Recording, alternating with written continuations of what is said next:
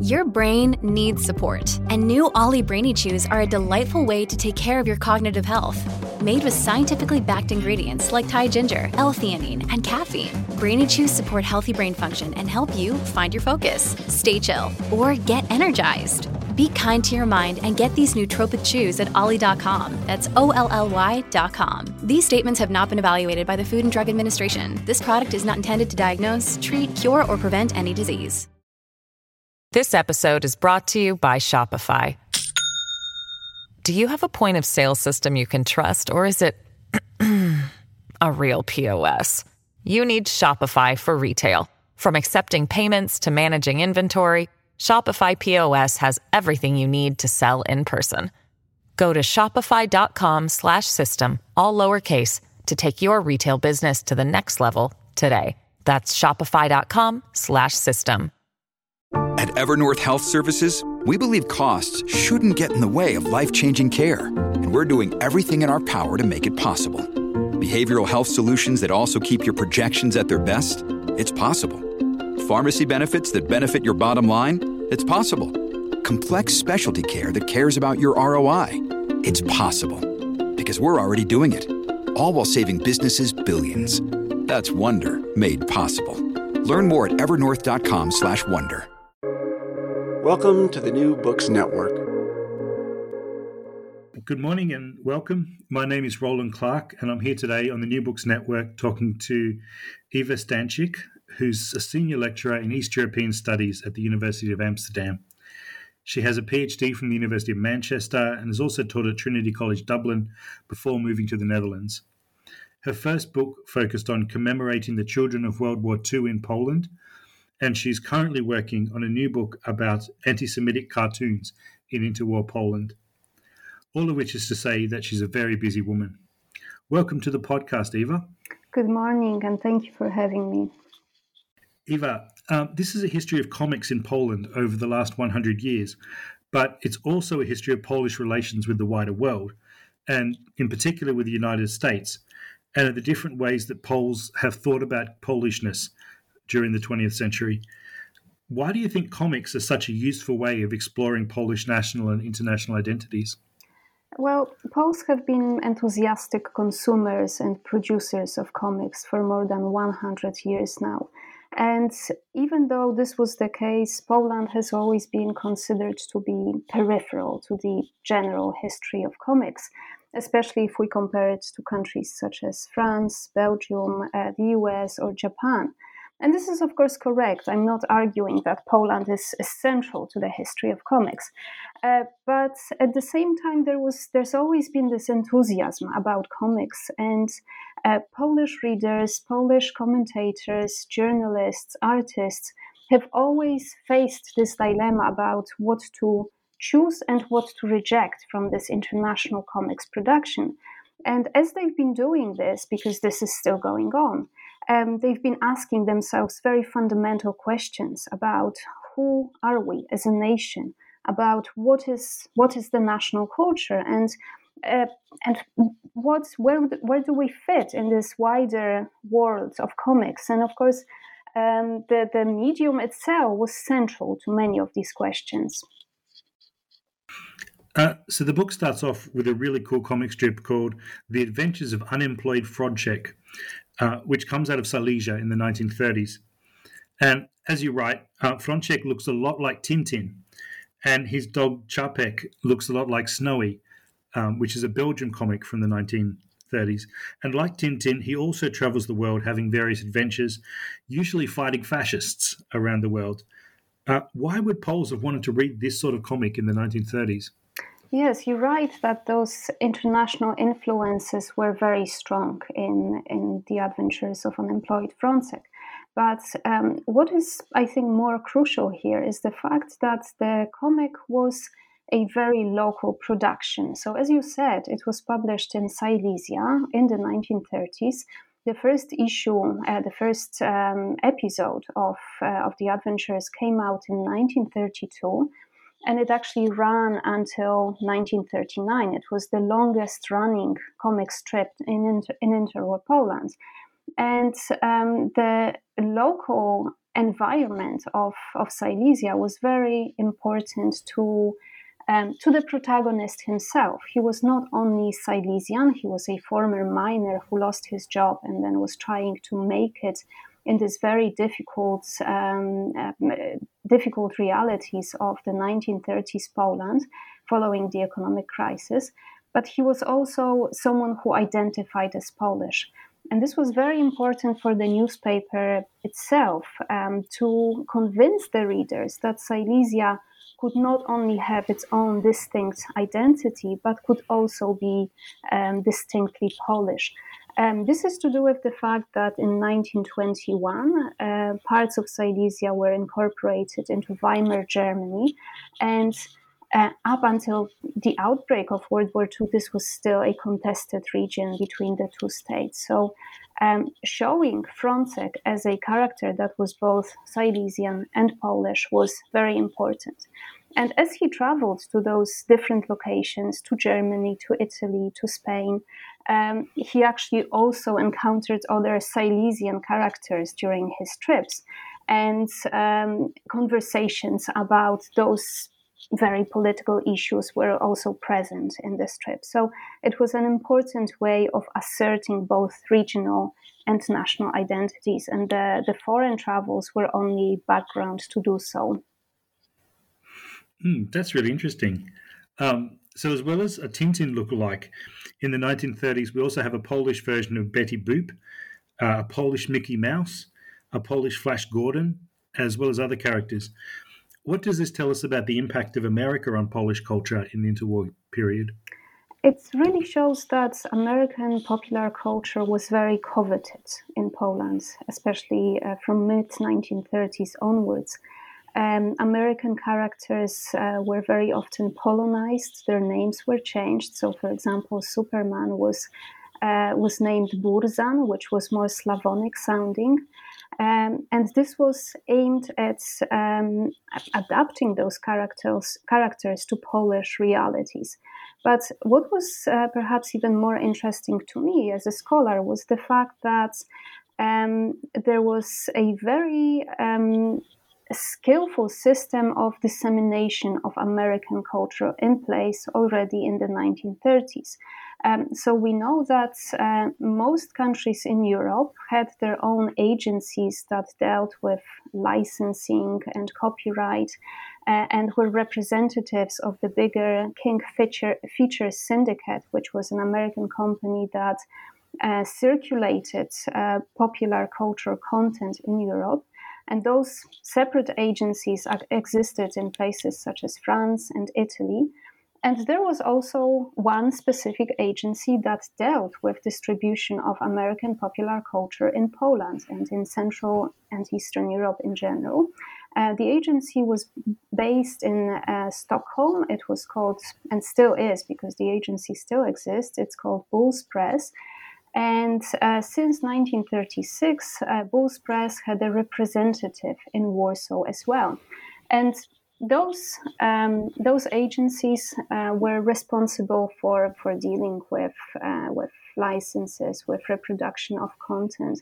And I think what's interesting is that that Poland was actually part of those capitalist practices um, in the 1930s. That it dealt with international actors um, in in the field of, of, of economic and cultural exchanges and that uh, actually it was closely aligned with partners uh, in in the Nordic states, which uh, who were crucial to this to the dissemination of that content uh, in Poland. Mm. Um, so during the interwar period, comics and capitalism go hand in hand. But then when the communists come to power after the Second World War, they turn against comics. And rather than importing comics from America, they start importing American arguments against comics, uh, which I found really interesting. It's hard to imagine anyone not liking comics, but what did the Polish communists and the American McCarthyists find in common ground when they wanted to attack comic books? Um, the the American anti-comics campaign, which uh, which started um, in the late 1940s, um, also had its reverberations in Poland. And one person was particularly crucial uh, to that campaign, both in the US and elsewhere. His name was uh, Fredric Wertham. Um, he wrote a very famous book called Seduction of the Innocent, in which he argued that uh, comics hampered the, the, the, emotional and educational development of children. Um, Wertham was a Jewish emigre from uh, Germany who came to the US in 1934 and who established a psychiatric clinic in Harlem in New York City. And there he um, dealt with juvenile patients, uh, most of them coming from very underprivileged backgrounds, and um, many of the patients um, who had all sorts of different uh, psychological issues um, read apparently uh, horror and crime comics. And Wertham argued that this was the worst influence that you could have in.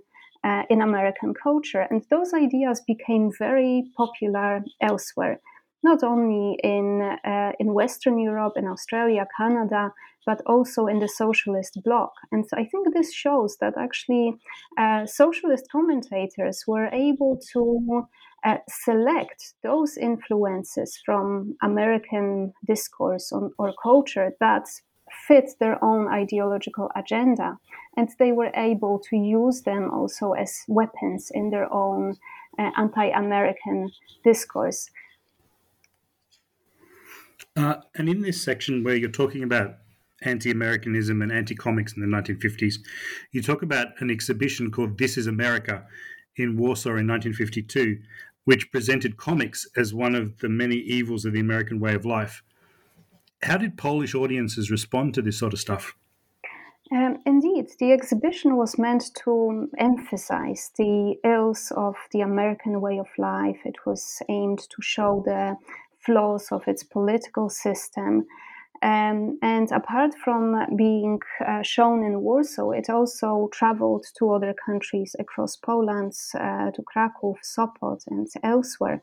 And actually, millions of people saw the exhibition uh, during those few years when uh, when it was opened. And I found amazing sources uh, which um, showed how visitors reacted to uh, what they saw in the exhibition.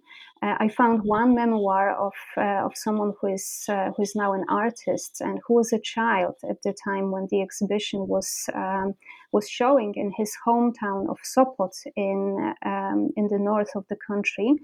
Um, and he actually admitted that he devised various plans uh, of trying to steal the chewing gum and Coca Cola he saw in the glass cabinet being um, exhibited uh, in Sopot.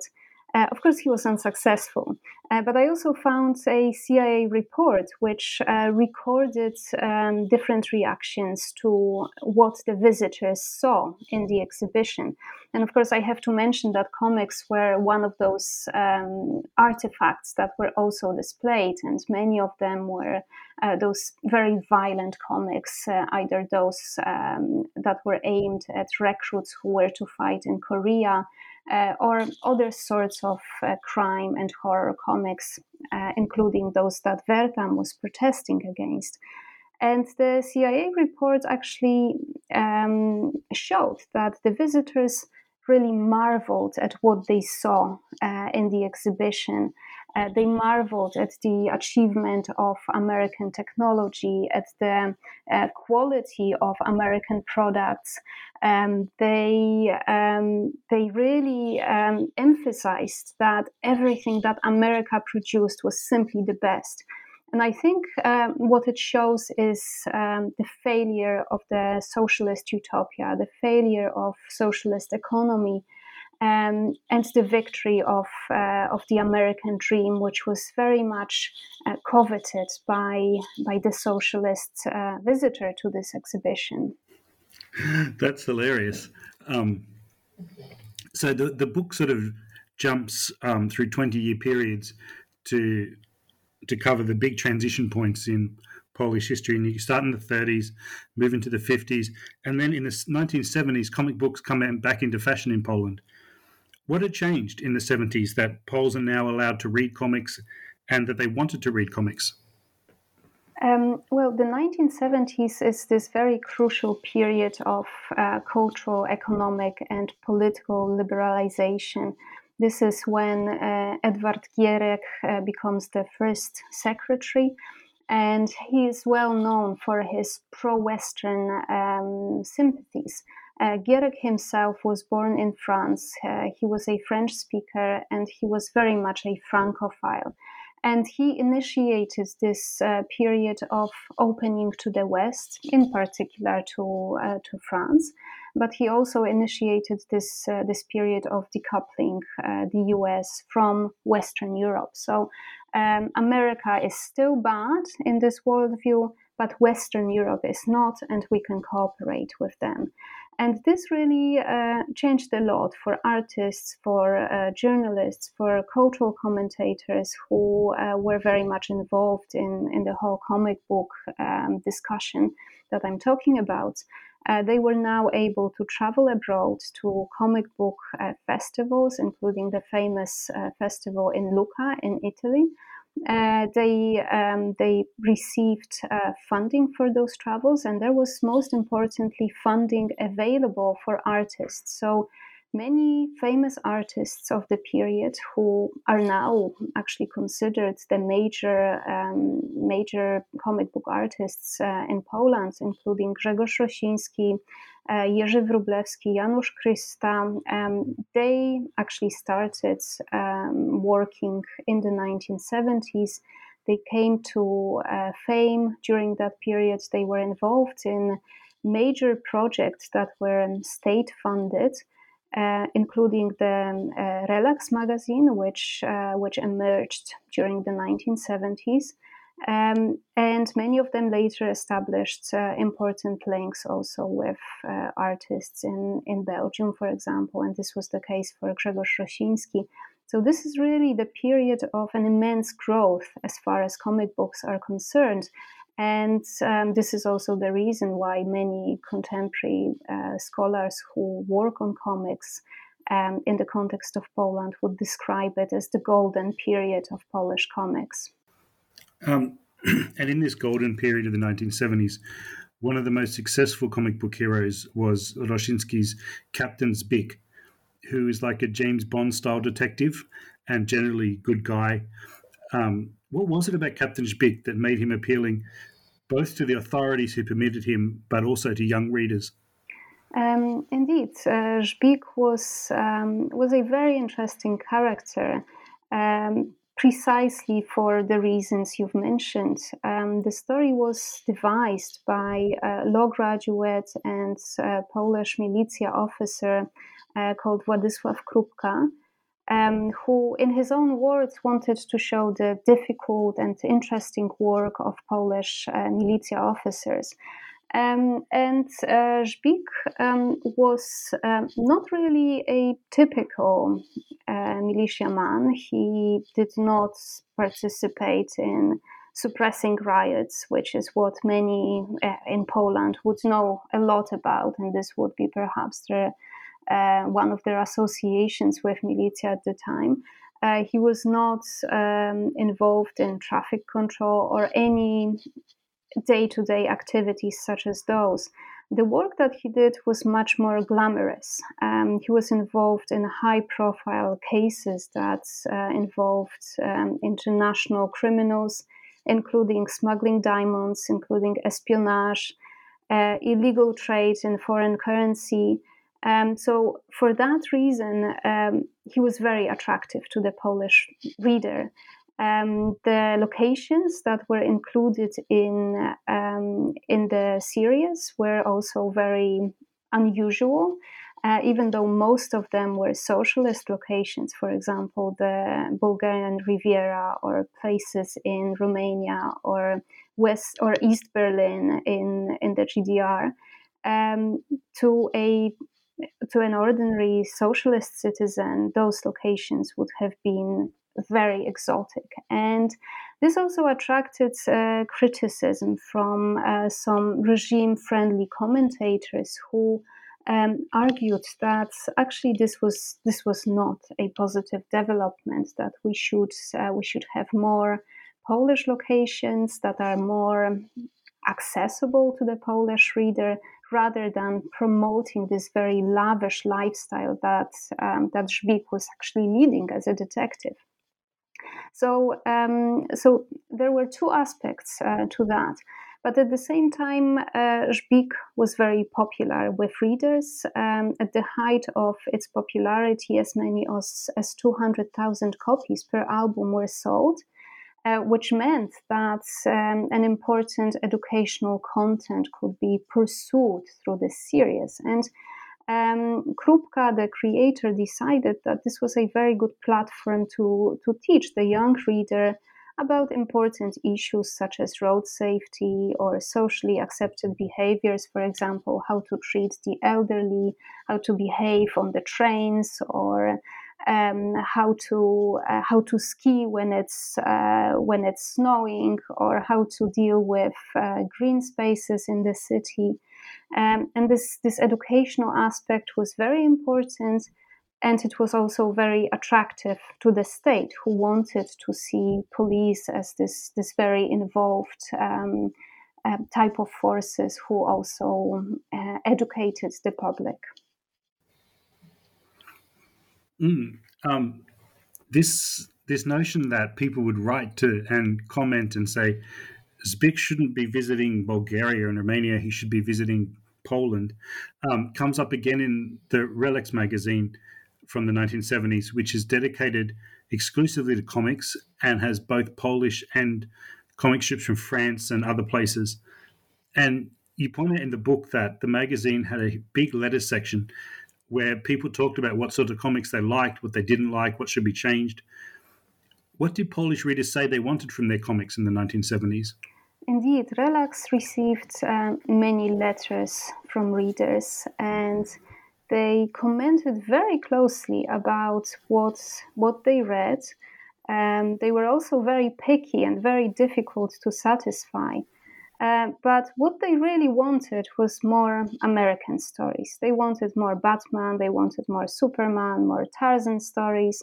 They wanted stories about Native Americans, uh, but they couldn't get those stories. Um, the reason for that was because the licensing cost, costs were very high and the magazine really struggled with financial issues. It was um, subsidized by the state, but um, it was barely enough really to to pay the local illustrators who contributed to the magazine on a regular basis. Uh, Henryk Kurta, who was the editor in chief of the magazine, um, just like Gierek, he was a huge Francophile, and um, he also didn't think American popular culture was that great. And this was also very much a uh, deliberate decision on his part to not include American stories simply because the, he didn't value them enough.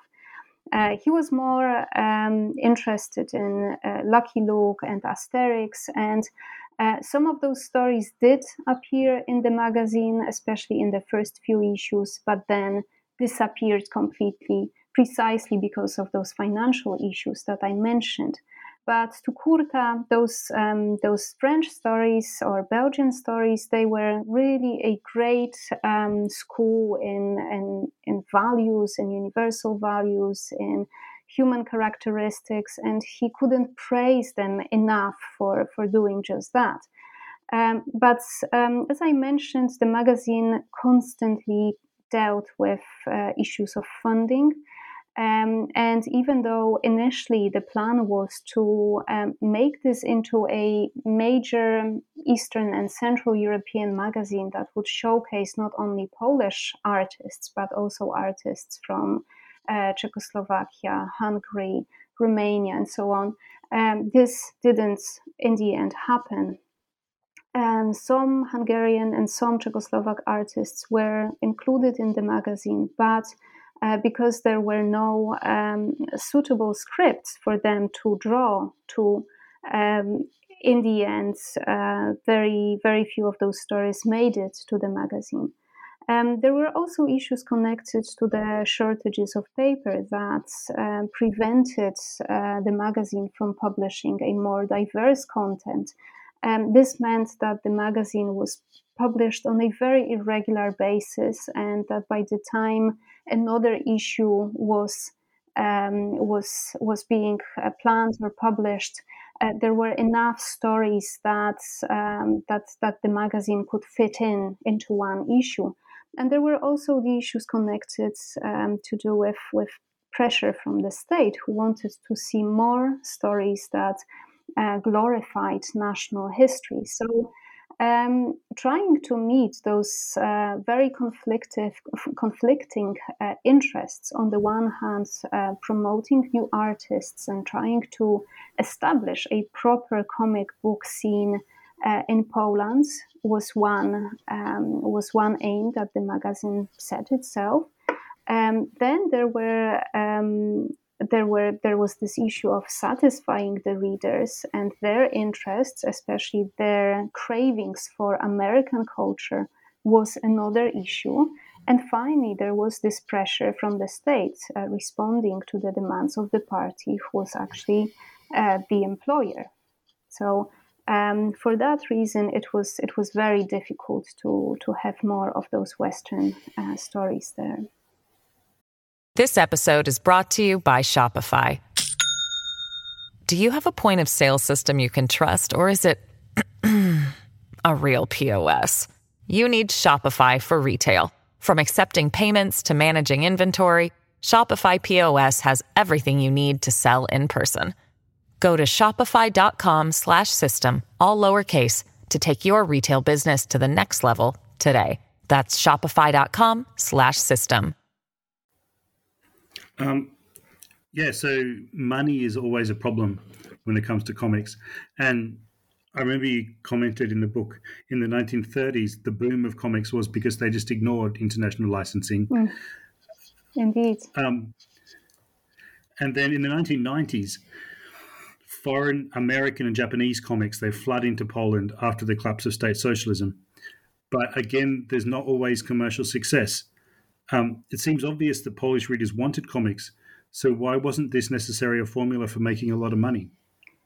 Um, here, I guess we have to go back again to this issue of capitalist practices. And there was very little experience um, and understanding of such practices in, in Poland of the 1990s.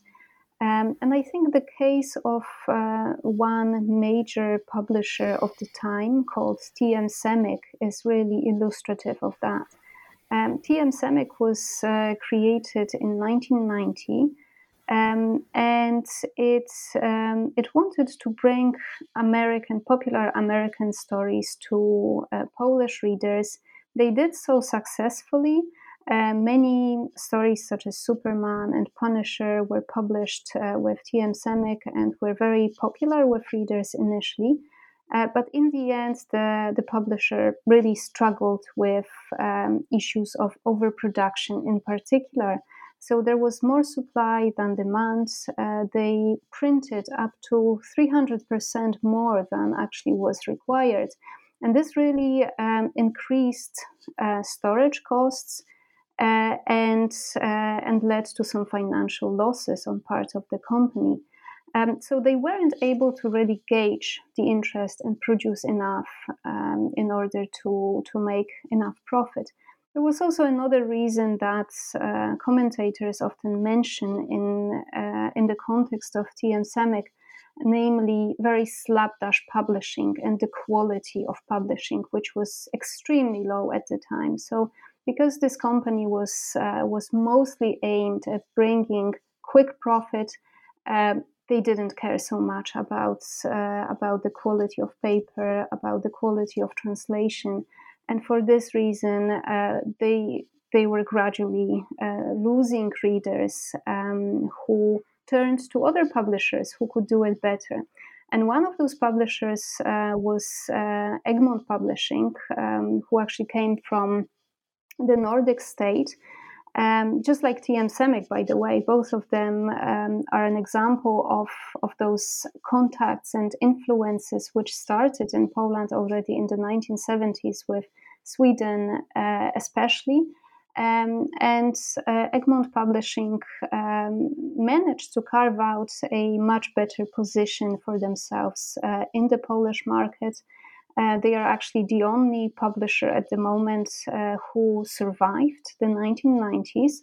Uh, TM Semic, the first publisher I mentioned, closed down in 2003, so it only lasted for 13 years. But Egmont Publisher really invested into not only um, producing American stories that were very popular with readers, which is what the first publisher did as well, but also invested into producing quality publications that that actually maintained the interest and uh, and were satisfying to um, to um, to deal with. There were also many ephemeral publishers present uh, on the Polish markets uh, during that period. Uh, many of them published manga, many of them published um, also American or French stories.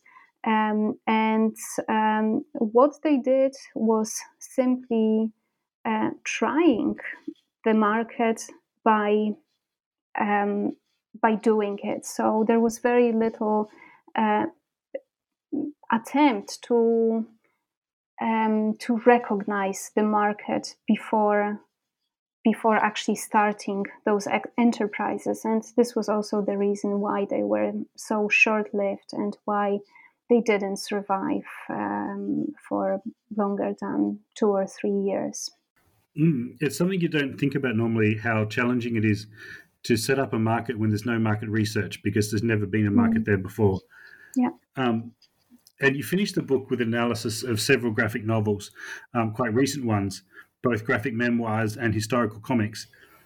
Um, one that struck stood out to me was totally not nostalgic from 2017. Um, can you tell me what it was that made this graphic memoir so groundbreaking? Um, indeed, um, the, the, the graphic memoir has been described actually as Poland's first uh, graphic memoir and um, it's been compared to the work by Alison Bechdel, uh, especially Fun Home. Um, and the reason for that is because both authors deal with uh, their childhood memories, with uh, coming of age, and with the family environment. And they talk about how um, the family environment, in particular, shapes them as people. And of course, we see examples um, of that already in the 1970s in, in the US, uh, especially um, authors who explored um, traumatic, traumatic childhood experiences um, and who dealt with, uh, with Roman Catholicism or other um, issues that they found repressive in their childhoods. And this is the case here as well. Wanda Hagedorn, who uh, wrote a script for this comic book, um, this was actually her first work. Uh, she uh, collaborated with an established uh, artist called uh, Jacek Frąś, and together uh, they created this this story of coming of age uh, growing up in a fairly oppressive political system, uh, growing up in a uh, Roman Catholic state where, where church was very important, and also growing up in a very patriarchal family environment that centered around the figure of the father. Uh, who was fairly abusive and who who actually replicated many of those characteristics that the young Wanda sees in the in the wider um, uh, school environment, church environment, and in the state as a whole. And so she um, she talks about growing up in uh, in the 1960s in the city of Szczecin um, in northern Poland. And uh, as she does that, she is trying to discover herself as a person. And similar to Alison Bechdel, she uh, uses feminist writing to do that. Uh, she talks a lot about bell hooks and Nancy Friday. Uh, she's also reading Freud in order to understand her father. Um, and this is an important way of, uh, of simply coming to terms uh, with her personal uh, trajectory, with her experiences. and reading and writing, especially writing the script, uh, talking to her family, talking to her sisters, and to her mother is an important form of therapy for her as well. And we see that um, also happening uh, in case of Bechdel, in case of Alison Kominsky, Aline Kominsky Crumb, uh, and other artists um, who did very similar things in the US in the in the last few decades. Thinking about it, looking back and creating memories and analyzing your memory in your past is a beautiful way to end a, a history book, um, particularly a history book on comics. And that's about all that we have time for today. But thank you so much for talking us through this really interesting topic. Thank you so much for having me. It's been real pleasure.